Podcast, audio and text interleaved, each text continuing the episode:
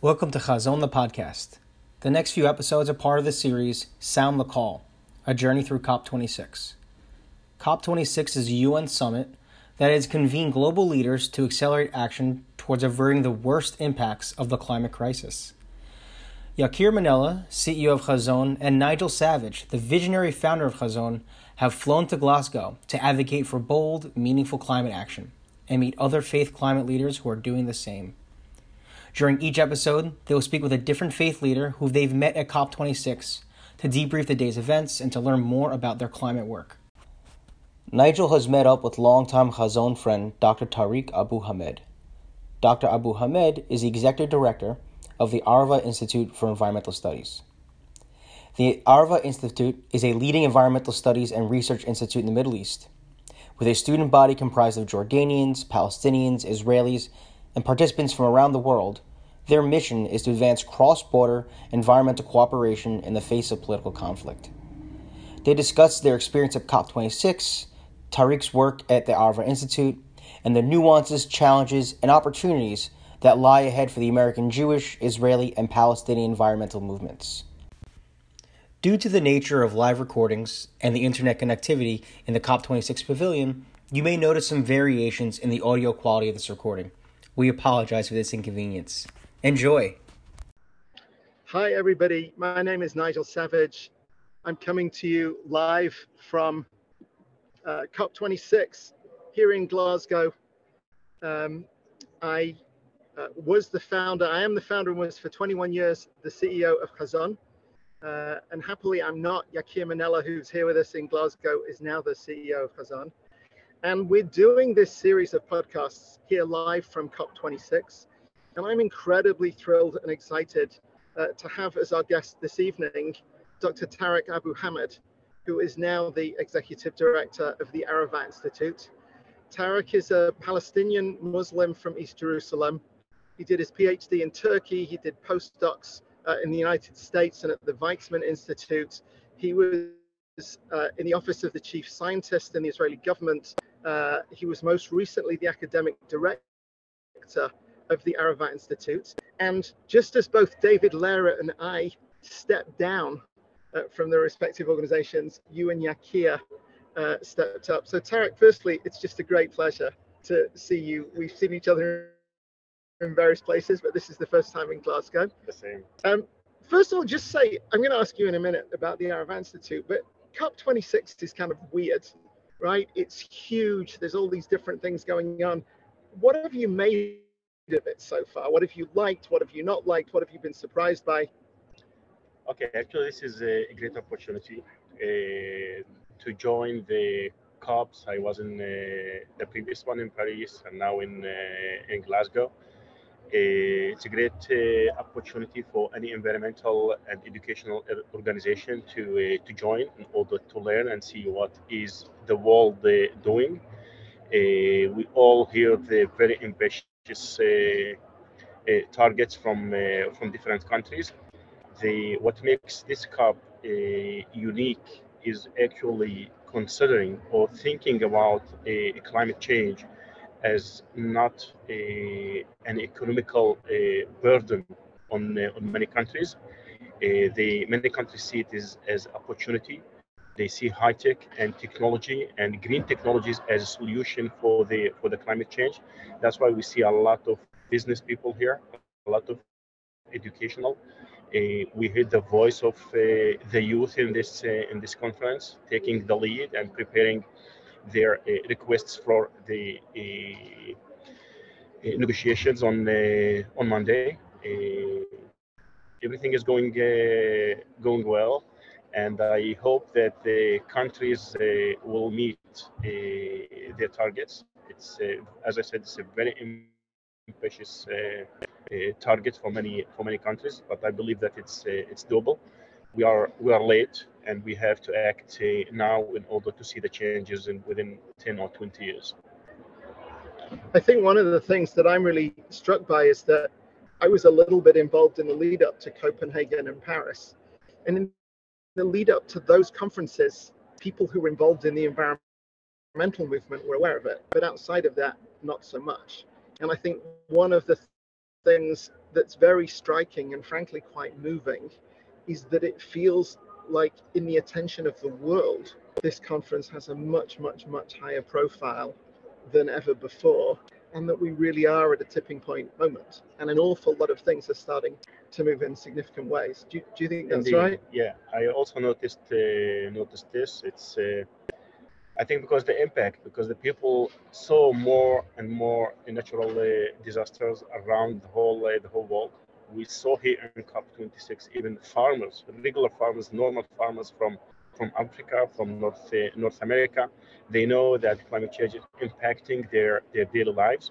And when you open any TV these days, you'll see that uh, COP26 is on the headlines uh, everywhere, even in the developed world and the developing uh, world. Um, Tara, you've you've just taken over the Arava Institute, and Chazon has worked with the Arava Institute now for 18 years, and we've watched it firsthand. Every single year, this organization, the Arava Institute, has grown, has had more impact, has had more reach, has done more things, and you're arriving at really an exciting moment. And I think even even since you've been been there, you've just launched this center for applied I've forgotten what it's called, the, the Center for Applied Environmental Diplomacy. Is that right? Yes. Tell us a little bit about what your first two or three months on the job has been like. What are you enjoying? What are you proud of? What are the challenges? Look, I'm not a new uh, newcomer to the Araba Institute. I've been involved with the institute since uh, 2008. I watched it uh, growing. Uh, I think the region started to believe that regional cooperation environmental issues is very critical to the uh, to the region. That's why the Araba Institute is growing and growing and having more impact on the ground between in Israel and also in in Palestine and in Jordan. In the past, uh, we were approaching governmental organizations and offices to get help, to uh, get funding, and now the these organizations, these governmental offices approaches the approach the Araba Institute to to consult and to get uh, help in connecting between uh, Israelis, Palestinians, Jordanians. Uh, the three the, the first three months uh, actually were for me very very exciting. Uh, very eye-opening to see the organization like from a what they call it, the bird eye and to be involved in every little uh, uh, operation uh, at the at the institute. I really, as I did in the past, enjoying working at the at the Araba Institute. And the nice thing in the Araba Institute that everyone works at the Araba Institute believes in the mission of this organization. I'm really struck that this is a really interesting moment right now in Israel in general. Um, just in the course of like last week and the week before, I I I went out for one day with Rabbis for Human Rights, and we we picked olives with a Palestinian farmer in the West Bank in the Shtachim, in Judah for Shamrom in Palestine, all those names. Uh, but a family that had been attacked by Israeli Jewish settlers. Um, happily, nobody showed up that day, but it felt like an important thing to do and was reflective of, in a sense, bad things that are happening there. And then the week later, I was at the Knesset for the announcement of the Controller General's report on the environment in Israel. Very significant. A sort of scathing critique of the Israeli government for not doing more on the environment. And yet, also an incredibly inspiring day, relative certainly to the politics of the United States. Um, Alon Tal, founder of the Arava Institute, now a Haver Knesset, leading this thing. But the speakers included um, an MK from Yamina, which is to say, really on the right, followed by Dov Hanin from Hadash and a communist, followed by somebody from Meretz, and a real sense of like momentum and energy and change. And I'm really interested to know what your take is right now on like this Israeli government, what's going on in Palestine, Abbas, the environment, what are the challenges, what's like really teach us a little bit about what's happening right now. Yeah, actually, this uh, as And you said, uh, loud. as I said, uh, as you said, Nigel, the this government is uh, is a unique one. It's very diverse from the uh, extreme right to the extreme uh, to the extreme left. Uh, I believe that there's a great opportunity within this uh, government with the people that we have now in the decision uh, making process. We know about several uh, meetings between different sides from Israel and from from Palestine. There's a great opportunity. People are willing to do changes on the on the ground maybe the, the Israeli government agreed not to deal with the with the peace process uh, now, but we see a lot of progress on, on different aspects from the environment, from giving Palestinians building permits in, uh, in Area C. The Palestinians are also willing to uh, to cooperate on uh, on many aspects. Uh, so this is a great opportunity for organizations like the the Araba Institute to be addressed to ease and to help in doing these uh, communications. And that's why actually we established the Center for Applied Environmental uh, Diplomacy because we want to use diplomatic tool, environmental diplomatic tool. We want to use the science, the research as a diplomacy tool to connect between people. And we called it applied because we conduct projects on the ground. We want to use these projects as proof of concept that this can happen. The communication between Palestinian and Israelis is doable it's feasible and we just need the, the, the willingness to uh, to do that and we also need the role and the power of, uh, of diplomats in uh, in our region to help conduct such environmental projects transboundary environmental projects that impact the life of people on both uh, on both sides can you give us an example of, of some of the things that some of your students or alumni uh, working on at the moment, either specific environmental projects or partnership issues? Actually, the Araba Institute con- is conducting several projects right uh, right now. Just last week, we hosted 11 Gazans, including five women from Gaza, in the training on water and energy systems. They've been with us for uh, for five days. Uh, we conduct several projects on uh, off-grid wastewater treatment systems in, in the West Bank and also in, uh, in Gaza. Our alumni are involved in the design and the implementation of the, of the projects. We also managed to introduce into Gaza Strip three Israeli water generating drinking water generators that they generate water from the uh, from the atmosphere. Uh, several projects on the ground that increases the quality of life of, uh, of people. And the most important thing is that these small projects, they build trust between the two sides. And Suleiman has been doing stuff in, in Aqaba, in is that right? Tell yes. us a bit about that. Okay, we have not only Palestinian uh, alumni, we have many also Jordanian, Moroccan, uh, Turkish uh, alumni. They are very well active and actually most of our alumni stay in the field of the of the environment. Suleiman now is Suleiman Halasi is a Jordanian from uh, Aqaba. He lives in uh, Aqaba and he established the Jordan Israel Center for Environment, Community, and uh, and Research. We call it GISER. It's Gesher. It's a bridge with uh, Rina Kedem, also another alumni uh, of the of the Araba Institute. And the nice thing in at the Araba Institute, we, when the students come to the Araba Institute, they follow us. They learn from us. And towards the end of the semester, we follow them. We learn from, uh, from them. And that's the unique thing. That's how we keep our students and alumni involved in what's happening on the ground in Israel, Palestine, Jordan. I'm interested also, again, uh, you don't have to answer this if it's a complicated question, but it's not so easy to get students in from Gaza. It's quite a while since students have come in from Gaza. Was that straightforward? Was that complicated? It is uh, complicated. It's a long, uh, long process.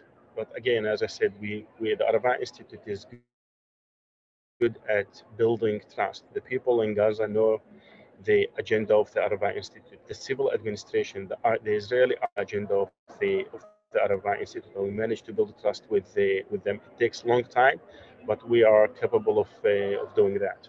There's been a lot of excitement in general in the last year or so about the Abraham Accords and opening up those relationships with some of the Gulf states. Are you guys involved in that? Like, like where is that? Is that a potential future something? Yeah, actually, today we just got uh, we signed an MOU with the United Arab Emirates uh, organization, It's uh, called the uh, Peace and Environment Center. They actually approached the Arava Institute to sign this MOU. The goal of it is to do joint activities, prepare policy papers on water, energy, food, food nexus. Since the signature of the Abraham Accords, we managed also to submit joint research proposals with Emiratis, with Moroccan uh, organizations. It's a great opportunity for us. The Arava Institute has 25 years of experience in transboundary research, and we want to build on that with the United Arab Emirates, with Bahrain, with Morocco, and to do more and more with these countries that they have similar climate to uh, to ours. I want to just ask you briefly about some of the actual specific issues on a sort of 10, 15, 20, 25 year view. Israel, Israel and Palestine are in a very hot part of the world. There seems to be some evidence that temperatures are rising in the Middle East by more than global averages. Can you just give us a sense over the next 20 or 25 years? A, what are the likely expected consequences, already in train consequences, of the climate crisis that we're already experiencing?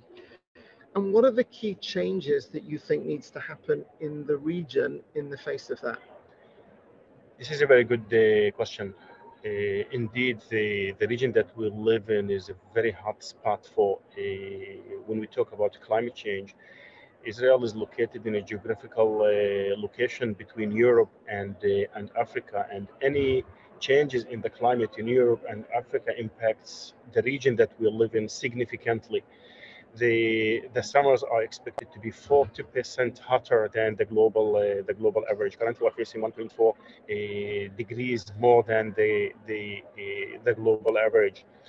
This is the, the increase in, uh, in temperature is, is a disaster for the whole uh, for the whole region. Less rain, more droughts, less agriculture, like 70% of the agriculture in the MENA region relies on, on rain. Uh, the, the Nile Delta is expected to be flooded within like 10, 20 years if you continue business as, as, as usual.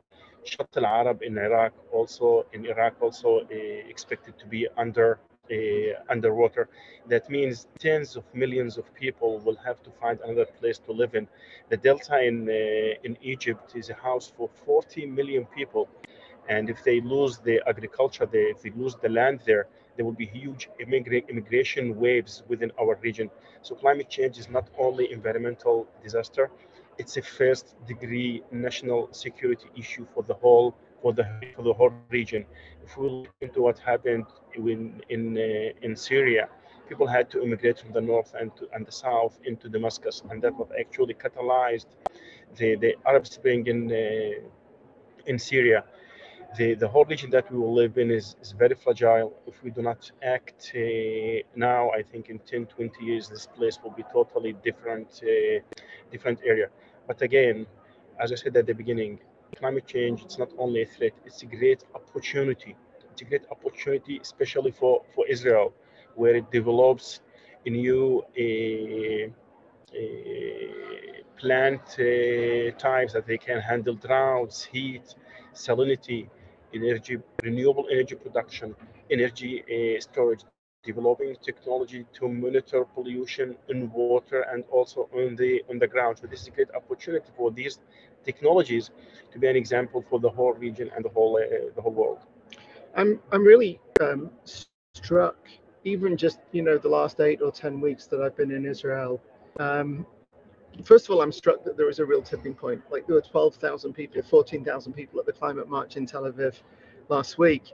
I there's a young woman called Michal Deutsch who did an eight day hunger strike outside Bet Hanassi um, to call upon the government to take a climate crisis seriously. And I ended up spending time with her every day. I davened Kabbalat Shabbat, the prayer at the start of Shabbat, in the street opposite Bet Hanassi, the president's house, before Friday. Um, I spent six hours with her on the day of Yom Kippur, when normally I'm in I'm in synagogue, bet Knesset all the day, and I, I broke fast there.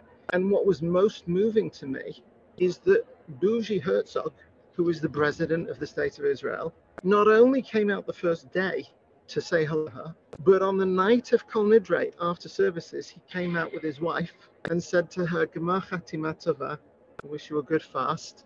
And he said, when this is over, write me a letter and I'll look at it. And I'm not saying that this is because of Michal, but two weeks later, he announced a major initiative um, under the office of the presidency to take on climate across the whole of Israeli society, chaired or led by Dov Hanin, who was mayor of Tel Aviv, who was a, a communist and stuff. I'm really struck by this sense of people coming together across difference. Yeah.